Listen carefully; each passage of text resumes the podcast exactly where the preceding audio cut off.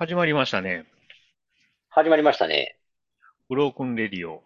この番組は我々ドナルドフェーゲンが音楽やレコードを中心にあーだこーだ喋ったりする情報番組です。ということで始まりましたが。はいはい。まあ、ゴールデンウィークもね、直前になって。うん。まあ、世間的にはね、まあ、お天気も、こうね、ぬくくなってきて、で、あれですか？レコードストアデーですか？昨日は。ああ、そうですね。たまたま収録の昨日、前日がレコードストアデーという、なんか、もう、でも、10年、10年は経ってるかな。いやー、もっと経ってるんちゃいますかね。もっと経ってんのかな？うんうんうん。えっと、4月22日。まあ、あの、昨日土曜日なんですけど、昨日がね、まあ、実際にお店に行かないと買えないよというルールで、まあ、やってて、まあオンラインでは買えなかったんですよね。で、今日の23日の0時をもってオンラインが解禁ということですかな。ああ、解禁ね。はいはいはい。まあでもちょっとね、その話題にな、話題にすらなってないっていうと、あれですけどね。まあみんななんなんかもう、もうあれやろうな。うん、なんかいいんじゃないっていうか。まあまあ、ああ、またみたいなので、やっぱりまあな、人間ってやっぱ慣れるじゃないですか、どうしても。まあそうですね。うん。で、やっぱりその、で、今仕掛ける側というか、やってる側ももうなんかルーティンみたいになってるというかね。うーん。年に一回や言うたとこで、その年に一回っていうルーティンですからね。まあね、まあ下手したら2回とかね、あのー、2回とかなんかブラックフライデーとかにかこつけてやったりしてましたもんね。あるし、で、まあちょっと違うけどね、あの、レコードの日もあるし。そうですね。だから日本のやつに、日本だけ特化したやつとかもあるしね。もうね、えっと、ジュンスカイウォーカーズとかですか？今回はね。ああ、そういうのもなんか、うん、あの、初7インチアナログ化みたいなやつね。リンドバーグとかね。そうそうそう、リンドバーグとかね。うん。まあ、まあ、僕ら世代はど真ん中なはずなんですけど、まあ特にまあ、ね、ああ、そんなまあ、誰が買うんやと。まあ、逆にね、僕ら世代からすると、思って安い、安く、そうそう、レコードって、だから昔と違って、それがなんか、シングル版700円、800円とかなら全然ね、あって、うんうん、まあ、ちょっと1枚ってなるかなと思うんですけど、2000円超えちゃうでしょう。はい。さすがにそこまでその道楽で使うお金ないでしょう。まあね、だからよっぽどコレクションしたいよっていう人しか買わないでしょうな。そうやな。そういうコレクションっていうのもなんかはばかわれるというか、これ、コレクションな額に入れてね。まあ、そ、そういうのってだから自分が言ってそうやって言ってしまえばそうなりますからね。まあコレクションなんてそんなもんですもんね。そうそうそう。まあ確かにそうなんですけど。まあ、そうね。なんかでもあれがな、ちょっとその辺のなんか、まあこのね、ちょっと収録前にもちょっとオフレコで喋ってましたけどね。うん。企画のなんかプロセスっていうか、うん。どういう流れでそういうふうに決定してるんかっていうね。アイテム選びどうなってんのっていう気はやっぱりするんですよね。ああ、まあ何をね、そうそう基準にやってんやろうって思いますよね。うーん。なんかね、それは、あるなブルーハーツとかやったら、まだなんかわかるんですよね。ああ、まあね。うーん。確かにそうやな。そうね。うん。ブルーハーツな。ブルーハーツって確かに LP は再発されてるけど、シングルとして再発ってされてないのかな意外とな。ね、うん、でもなんかあったとは思うんですけど。あった？限定復刻みたいなのありましたかね、うん、なんかあと、初みたいなね。多分7年のやつもあると思うんですよね。人に優しくとか多分、ああ。出てたりするんですけどね、7なるほど。その辺は確かにちょっとおってなんかなるかもしれませんな。やっぱり。うん、やっぱちょっと、うん、なんかやっぱり、好きな人がやったか、みたいな感じで。そうそうそう。なんか、それは納得できるけどっていうね。うん、まあ確かにリンドバーグって、ねえ、まあ CD、CD で元から出てるもんで、で、当時その辺でアナログとして出してほしかったっていうか、そういうニーズというか、うん。なんかくっつけるのむずく、なんかどう考えてもあんまりくっつかないですよね、話がね。だから、山下達郎とかやったらまだ話は別なんですよ。山下達郎が、あの、90年代から2000年代で CD シングル出してるじゃないですか。ああ、はいはい。8センチのね。うんうんうん。あれを出しますって言ったら、やっぱり、まあ今、今の人気もすごいし、その本人もアナログ愛があるじゃないですか。そうっすね。で、やっぱ普段から好きやって公言してるし、アナログをね。うんうんうんうん。なるほどと。まあその辺は、なんか、ニーズが合ってる感じもするし。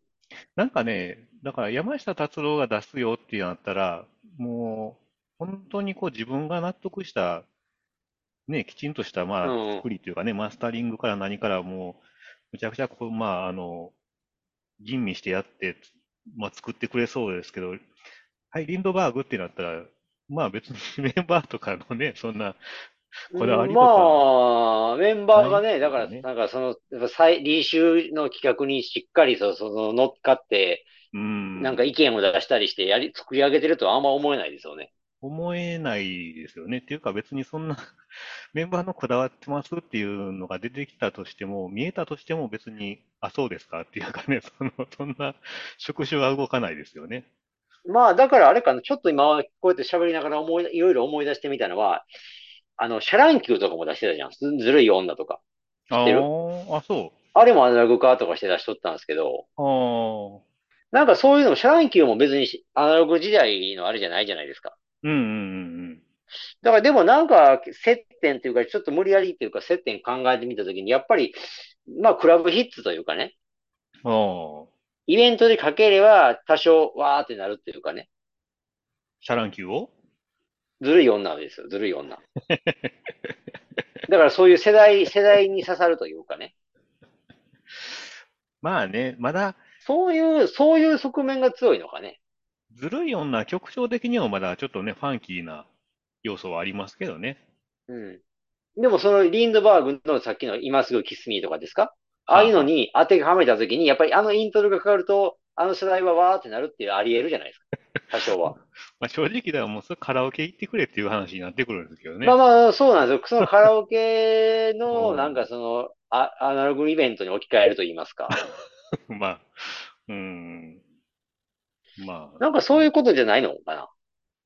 うん？どういうこと？それは、リンドバーグは、じゃあイベントでかけるっていうことですか？とか、だってなんかあのリンドバーグ買って、だってコレクターしてよっしゃーってなります？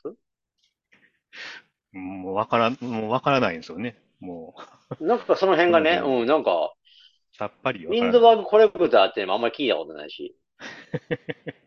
いや、だからやっぱりリンドバーグって一点で行くよりかは、やっぱり世代、全体的にはその、その頃のアーティストが好きとかね。うん、うん、うんまあ、うん。ジュンスカイウォーカーズもそうじゃないですか。まあね。やっぱり、あの頃の音っていうか、ああいうのが好きやねんっていう人が、やっぱりうん。買う、買うというか注目するんじゃないかなと思ってるから。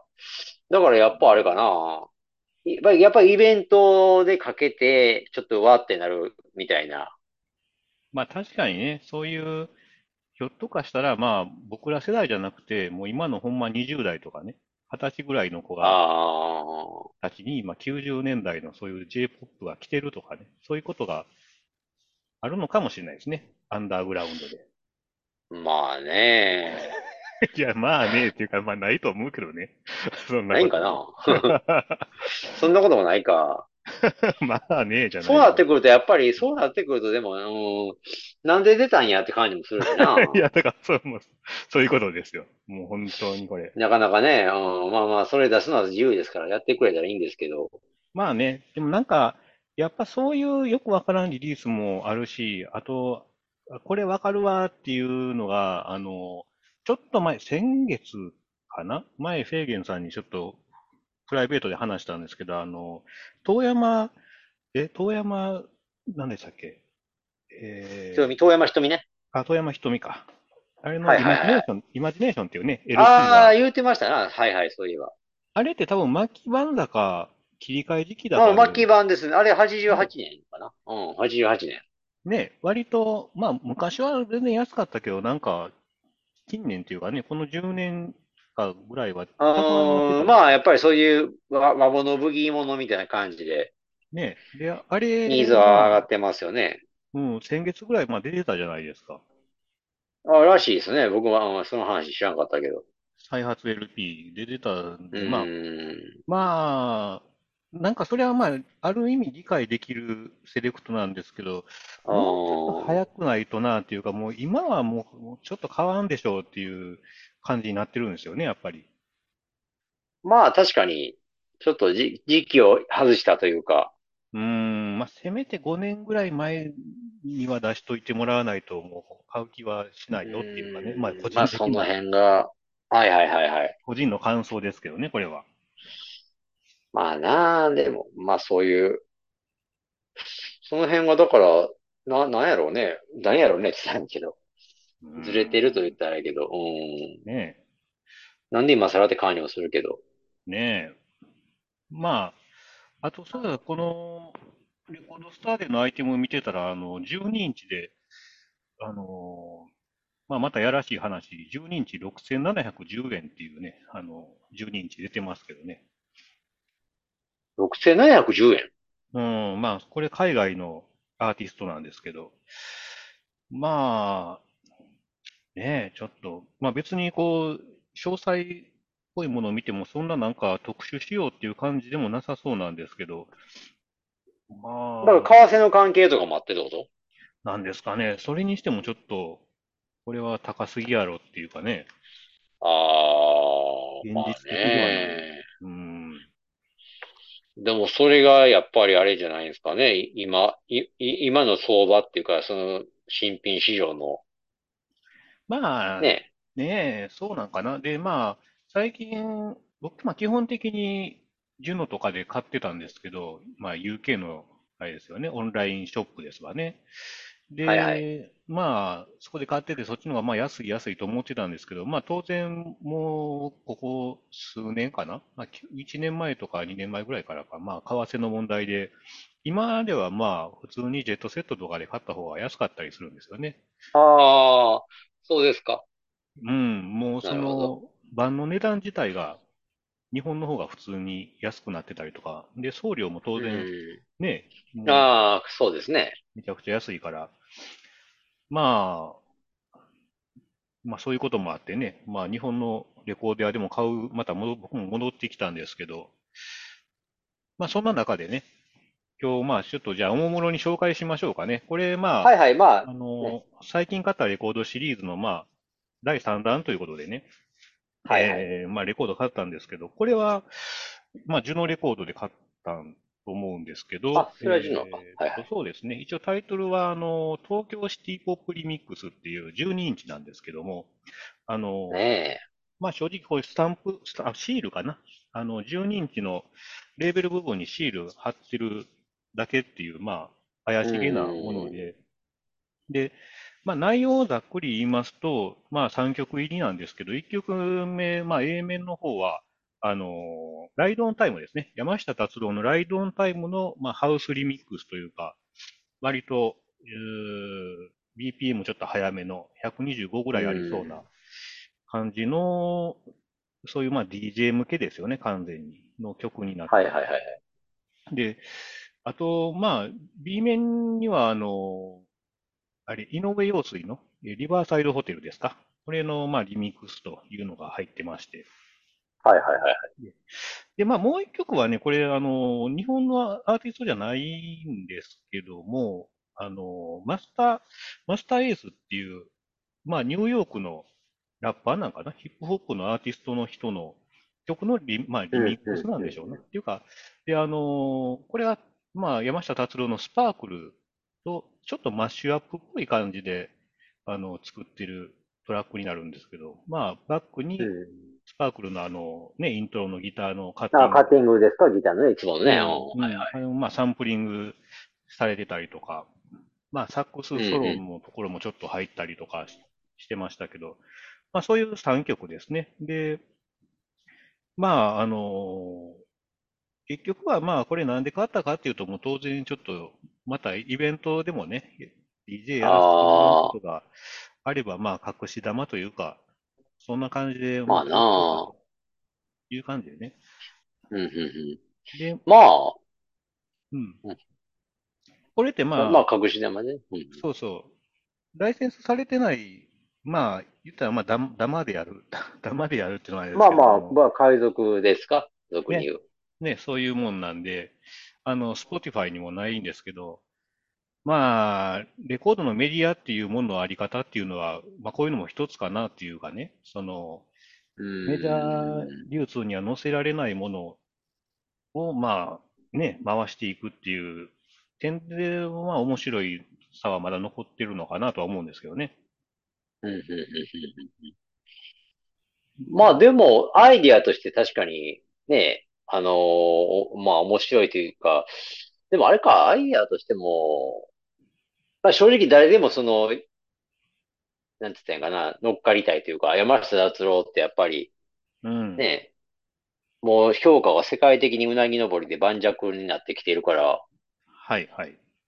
まあなんか、ちょっと気を引きたかったら、リスナーの気を引きたかったら、やっぱ山下達郎の曲を拝借して、そうですね。なんかトラックなり作ってしまうってのが一番手っ取り早いかもしれないですね。うんうん。うん。あ、で、このっうん。ていうのはまあ、いっぱいありそうですけど、まあ、結構音良かったりとかしたんであすよね、このレコード。いはいまあ、視聴、はい。視聴者段階なんですけどね。うんはい。まあ、でも、でもあれやったかな。僕は、まあ、その、今回あなたからその、なんか、紹介してもらって、サンプル、視聴サンプルっていうのを聞けたんですけどね。うん。まあなんか思ったと、ただ、なんかシンプルに思った。でも原曲があるでしょ？はいはいはいはい。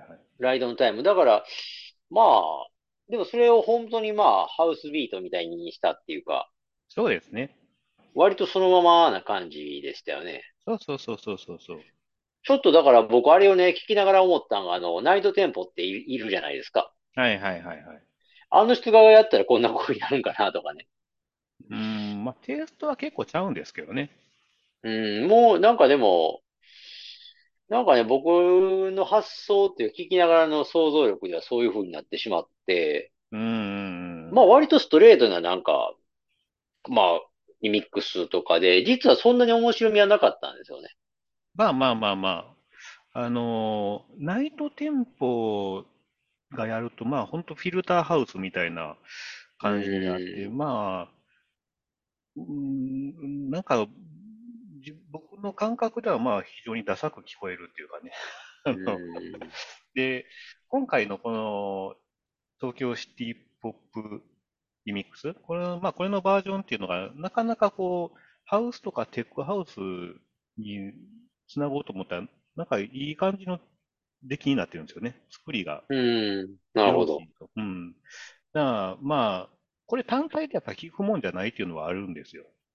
ああ、それはあるかもしれないですな。で、やっぱりリミックス、そういう12インチはやっぱりね、うん、で、どっちかっていうと、前後で、ナイ、ナイトテンポの方がまだ家で聞くのにまだまし、まあ向いて、まだマあシかなっていうかね。あ、なるほど。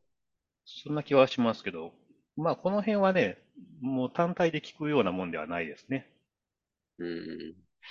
まあ、確かにその連続でつなぎで、うん。あれこれって山下達郎のひょっとしてみたいな感じで思わすのが確かにいいのかな。そうそう、まあそこがね、結構、まあ DJ 向けにちゃんと考えて作られてるなっていう、うまあん。使いやすい一品にはなっておりますね、これは。これでも、なはい。んか、うん。えっと、山、まあ、井上陽水の方もなんか、あ、こっちはあれかな？インストの方かな？あの、インストの方っていうか、いや、ちゃんと歌入ってますよ、これ。歌入ってました？あれうん。サンプルだけやったら歌あんま入ってなかった気もしたけど、入ってたんかまあ、イントロ長いからかもしれんね。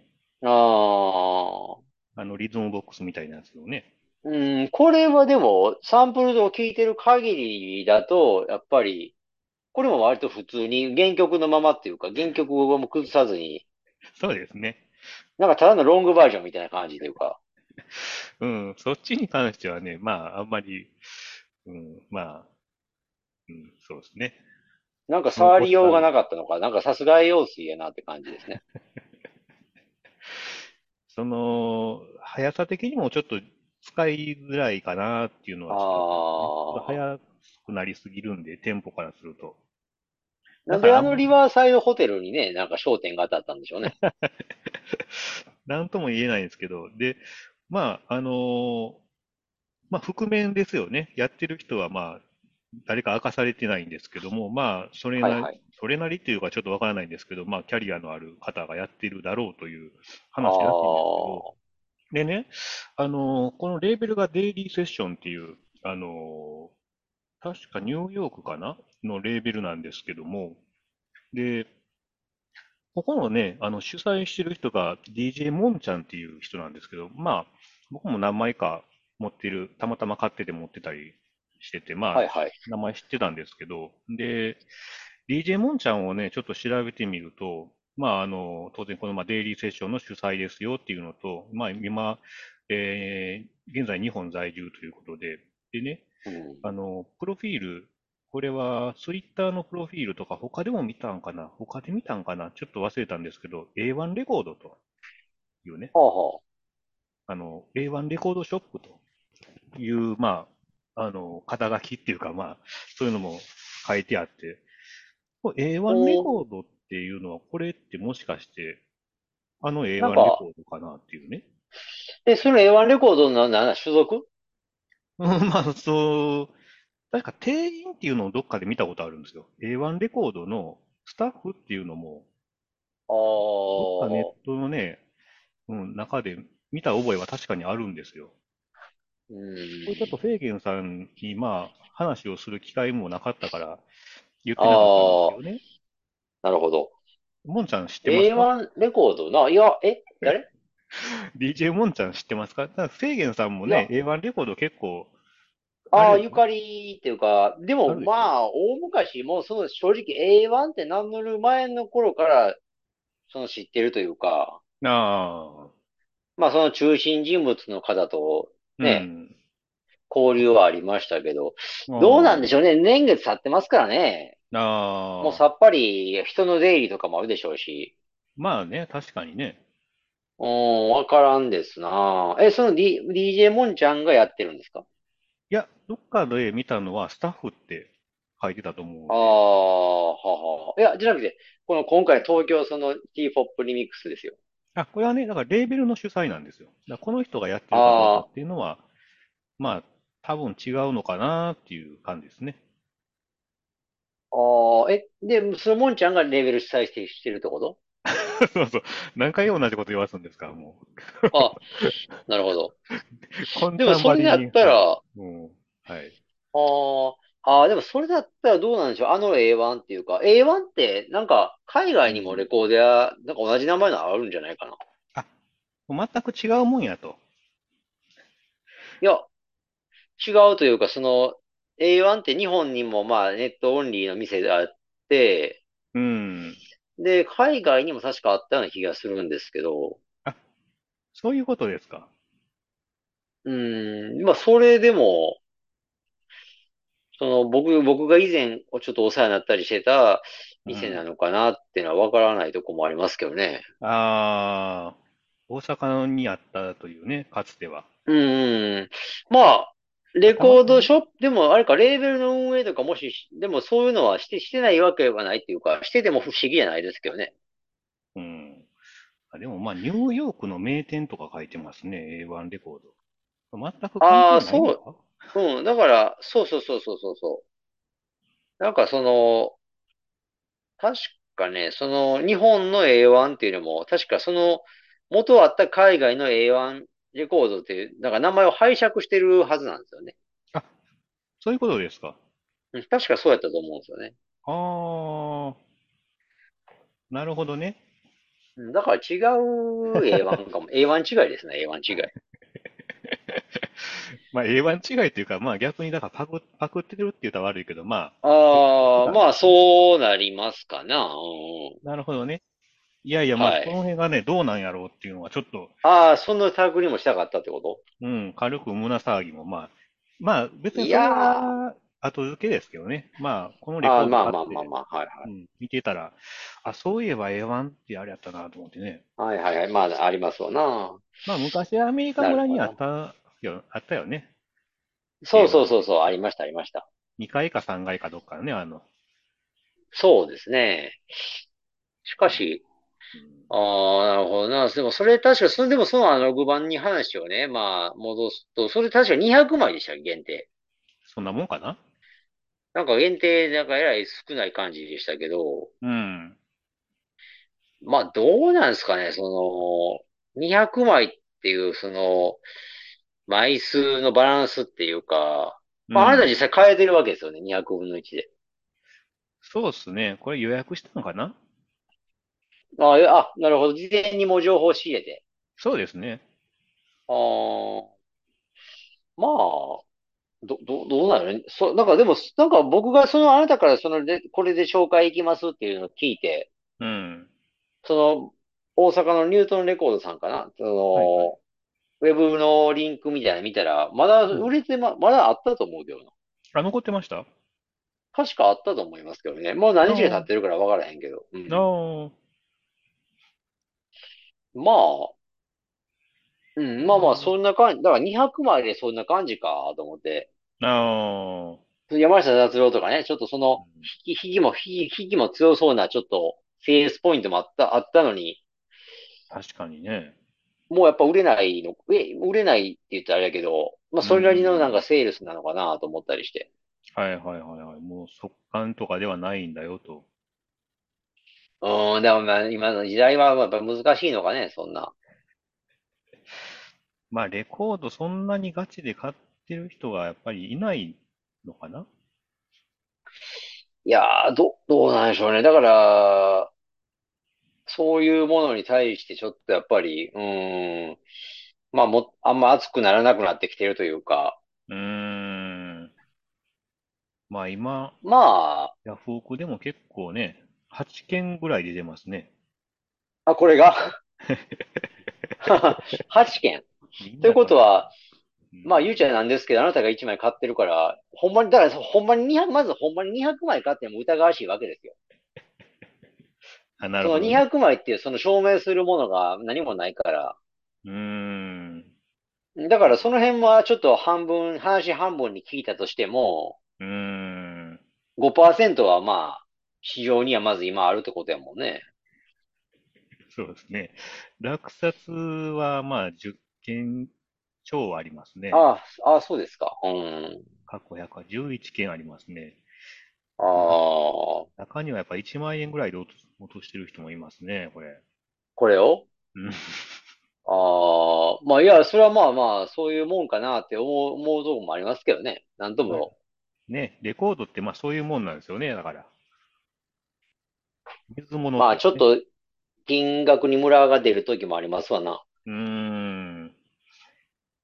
まあそういうところも逆にちょっと面白いところでもあったりするんですよね。ああ、こそうそうそう。の、それね。はありますね。う値動きっん。ていうかね。うん。あやっぱ骨董品的な部分もあるから。うん。でもまあ、今新聞に限って言えば、そんなに出ても値段取り合いになって値段も上がってっていうのはかなり少なくなってきてる気がするけどな。そうですね。だからこうやって初動でもうないわっていうね、市場にないわ、1万円でも買うたるわっていう、ちょっとまあ、ね、そう勇み足気味の人が何人か出てきて買ってくれるぐらいでしょうな。うん。なんかあれですよな。だからその、そうやな。今。やっぱりどっちかって逆ですよね。僕もだからその、ちょっと、例えばよくある、よ、あの、レコード屋さんのカートに入れとくみたい、キープっていうかね。まあ、忘はいはい。れないようにちょっと、ちょっとチェッうん。クだけしといて、うんうん様子、たまに様子見てるものが何枚かは確かにあるんですけど、リーシューうんうん。うん。モンとかで。はいはい。やっぱり何年か前だったら買っとかななくなる売り切れたらどうしようとかね。うんうんうんうん。あったと思うんですけど、今ってなんか、ああ、売れへんやろうとかね。はいはい。どっちかというと、だからデッドストックというか、まあ、ざあの、バーゲンセール待ちとかね。うんうん極端なうん。例ですけど。まあそこまで待ってもいいんじゃないかとか思えるようになってきてるっていうかね、だんだん。まあそれはね、やっぱある意味経験ですよ。まあその辺はでも、あの、当て物みたいなもんで、そんなことしてたら、例えば本、新品、その定価で売れていくうちに売り切れちゃってソールドアウトもあり得るじゃないですか。あるあるあるあるある。まあ怖いとこではあるんですけど、うん。どうなんでしょうね。でもなんか。それで買われても、まあちょっとうん悔いは昔よりは残らないっていうかね。ああ。まあ4、5千円はしてるわけやし、まあね、だ元がまあ高いからいいか、みたいなな。感じで。う僕の場合は、だん。からまあちょっと変わってんのかな。だから僕の場合ってその欲しいと思ったらプレミアでも出していくから、まあね。まあ新婦の時にはいつでも買えるわ思って何ヶ月もな、ほっといて、うん。売り切れちゃいましたと。で、その後にプレミア価格で出ましたっていうのはもう仕方ないもんね。自分のせいやもんな。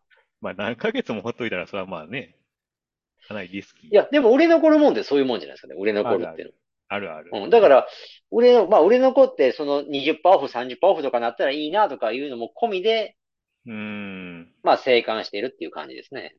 まあそのぐらいの、だから、情熱ですよね、言ったら。そうそうそうそうそうそう。まあそれぐらいでいいようになったってことだよね、だから。結局安けりゃ買うかなっていう。だから、まあ、ある程度欲しいもんはもう入手してしまってるんじゃないですかああ、そうそうそうそう、そうなんですよ。だからやっぱり大概のものはやっぱり買ったり売ったりしてきたっていうか、それなりに。うん。それもありますよね。だからね、正直なこと言ったら、あなたにオフレコで言ったかもしれない。まあ番組で言ったんかな。あの、最近買ってるもんって、やっぱりその過去の買い直し、うん、ああ。一回手放したり、はいはい。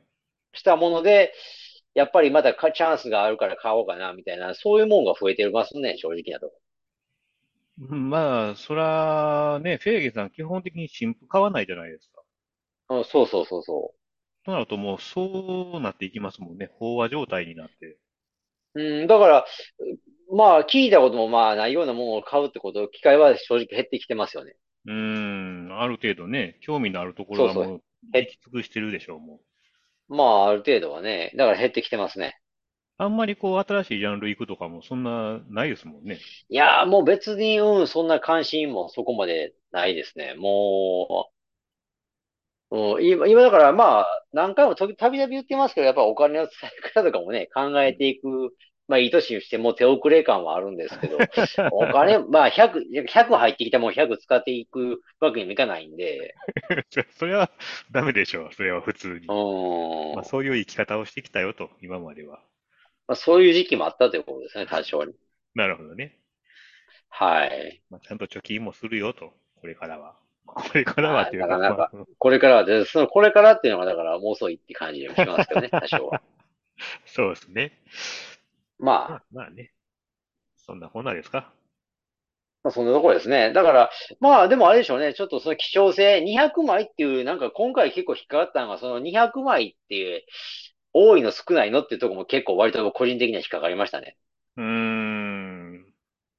まあ少ないよね、普少な。少ないって思うか、まあ多いとは思わなくても、そのなんか普通というか、まあでも、こういうあの、クラブ系の12インチとかって結構少ないですけどね、見てたら。ああ、そうやね。おいおい、確かに。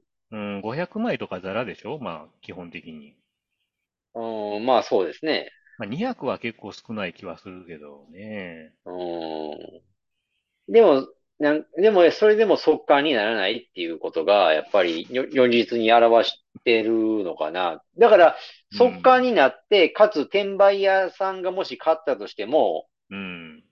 やっぱり人気があれば、それなりに売れていきますからね。ご、まあ、値まあ段ね。動いていくもんかなって思うから。やっぱちょっと転売が多すぎるっていうのはあるかもしれないですよね。ああ、まあなそれも一つこう、購買意欲が落ちる一つな気はしますけどね。あ。まあ、うん、だから、どうせまあ、買い逃してもまた出るでしょ、みたいな感じもあるやろうしね。うーん、もう安なるのを静観するっていうかね、あの、今やったらまあ、だいたい4000円ぐらいがヤフオクではね、平均値っていうか、出てるんですけど、まあそうはないはい、はい、4000はいは円。い。なかなかなるほどね。ね、うん、なんともやすね、これもね。うん、なんか、やっぱり、うん、そんな、ちゃん、ちゃんとしたものちゃんとしたものを求めたがってるというか、ちょっと言い方が難しいですけど、うーん、まあでも単純にね、こうやってヤフオクでまあ8枚とか10枚とか出品されてる、まあ結構物が世間にまだ残っているものが4000円とかで出てたら買う気しないじゃないですか。ああ、そう、単純に。そうそうそう。まあまあ、今、慌て、慌てなくてもいいか、みたいなね。そうそう、単純にね、なんか、なる、なる、なる、なるね。うん、なんていうかね、ちょっと悪循環っていうか、もうちょっと現場で使ってもらった方がいいんじゃないのっていうね、こんなところうでオークションで使。ってるんだったらね、まあ、そういう、まあ、転売ヤーどやねんというのも、まあ、常にありますけどね。まあな。うん、まあ、レコードスタジオに話戻すとね、転売屋さんもね、なんか、目う星つけん、てたのかつけてないのか知らんですけど、うーん、もうでもなんか美味しい思いっていうか、しんどいし、しんどいんちゃいます？その転売だけで行こうとしてたら。まあ、こういう人って、レコードだけじゃない可能性もありますわね。あああ、そうだの、ね。だからいろんなものをしてるかもしれませんね。前のあの WBC のね、チケット何万円とあか、ね、何十万円とか十何万円ではいはいはい。捕まってる人いまはいしたし、はいはいはい。ジャニーズとかもね、あああ、そう。やな。スノーマあ、ンの今思う。今思い出したわ。今、今じゃないですけど、そういうので言ったら、僕最近ちょっとそういえば、あの、おいおいと思ってたのはやっぱりあの、カードですよね。カード。おう、カード。ポケモンカードとかなんからしい。なんかす。ごい、なんか高くなってるって、その高く、高いっていうのもその、レコードのどころの話じゃなくて、やっぱり何百万何千万っていうの？確かにね。あれはちょっともう、なんやろね。うそれ言ん。う、まあ、やっぱりそういう値段、高額の相場を作ってるのはやっぱり YouTuber の人らがメインなんですかね。かね、あれ。不思議でいやー、でもすよね。き、いやー、僕は正直気持ち悪いなと思ってね。まあ僕も物を集めてるものの端くれとして、やっぱり同じ、どっちかというと同類の方だと思うんですけど、うん。やっぱりその、カードが、その、何百万何千万っていうのは、もうほんま金持ちのなんか趣味の悪い遊びって感じするけどね。そういうので金額でやり取りしてるっていう様が僕は気持ち悪いと思うけどね。うーん、ね。だからあれってもう、逆にだからメーカーにちょっとこうね、ヘイトというか、そうそうそうそう。なんかメーカーにも苦情っていうか、これでいいんですうん、か的なね、う話。ん、昨日か一昨日ぐらいのニュースであれですね、一部受注生産みたいな、受注販売になるっていう、ポケモンああ、そのカードはね。カードが、カードが？あそう。あ、それはちょっとよくわかんない。その受注販売するメリットとかあんのかね？まあまあまあね、まああるんでしょうな。ああ、やっぱりカードって、なんやろ、まあそういうもんで僕パッと思いつかめたのはやっぱりビックリマン世代ですから。まあね。ああいう。いやー、でもそ、いや、それでも大人がね、一部大人はおったと思いますけど、うん。すまあせいぜい数万とか、かな、数まあね。万円とか、数十万ってのもほぼほぼなかったんちゃうかね。まあまあ受注生産にすることでそうやってね、あの、価格の高騰とか、まあ抑えようっていう意図なのかなとは思うんですけど。うん、なんかもう馬鹿げてるというか、なんかシンプルになんか一般の人が集め、ちょっと集めたろかって思う気もなんか失せるというか、なんか、やっぱり目の色変わるよな。そら数千万とかだったらな、数十、なんか入ってるかもしれへんってなったら、そらわけわからん大人大人がだんだんじゃんじゃん介入するよな。まあ並んでますもんね。そういうものになり得るって分かった段階で、やっぱりわけわからない人来るで。まあまあね。ちょっと気持ち悪い世界やから、ちょっとできたらね、やめ、ちょっとメーカーさんにはさっさともう大量増産して、う価値ん。なくしてほしいっていうか、な、なんやろね、ほんまメー、メーカーとしてもなんか、うん、予測できてなかったのかなって思うけどね。まあ予想以上やったんでしょうな。ああ、そうやな、予想以上やね。ほんと予想以上。その何千万って、もう、なんか、どう考えてもその、値打うん。ちがないっていうか、うん、まあ、フこんな年月、ね、年、年月も経ってないもんやしね。うん、そろそろ時間もあれなんでね。まはいはい。あ、世間話があれなんですけど、ちょっと時間の問題がちょっと出てきましたんで、ちょああ、そうですよね。ちょっとね、某せ、某せ、なんかリミッターがき発動しそうなんで、ちょっとそろそ。ろお開きということで。はい。はい、えー今回ご紹介した曲は番組のブログにて確認できます。アルファベットでブロークンレディオ、ドナルドなどでググっていただければ大体一番上に出てきますので、気になった方はぜひチェックしてみてください。あとツイッターやってます。アカウント名はすべて小文字でブロークンレディオアンダーバー JP となってます。フォロー、リプライ、メッセージなどよろしくお願いします。はい。はい。で、フェーゲンだけですが、インスタグラムやっております。まあ、レコードジャケットを中心に、ちょっとね、ここしばらくちょっと更新滞って申し訳ないですけど、まあ、過去にね、ちょっとたくさん上げてたものもあるんで、まあ、見てやっていただけたらと思いますので、よろしくお願いします。え、ID は HK774111 です。はい。では、ドナルドでした。はい、フェーゲンでした。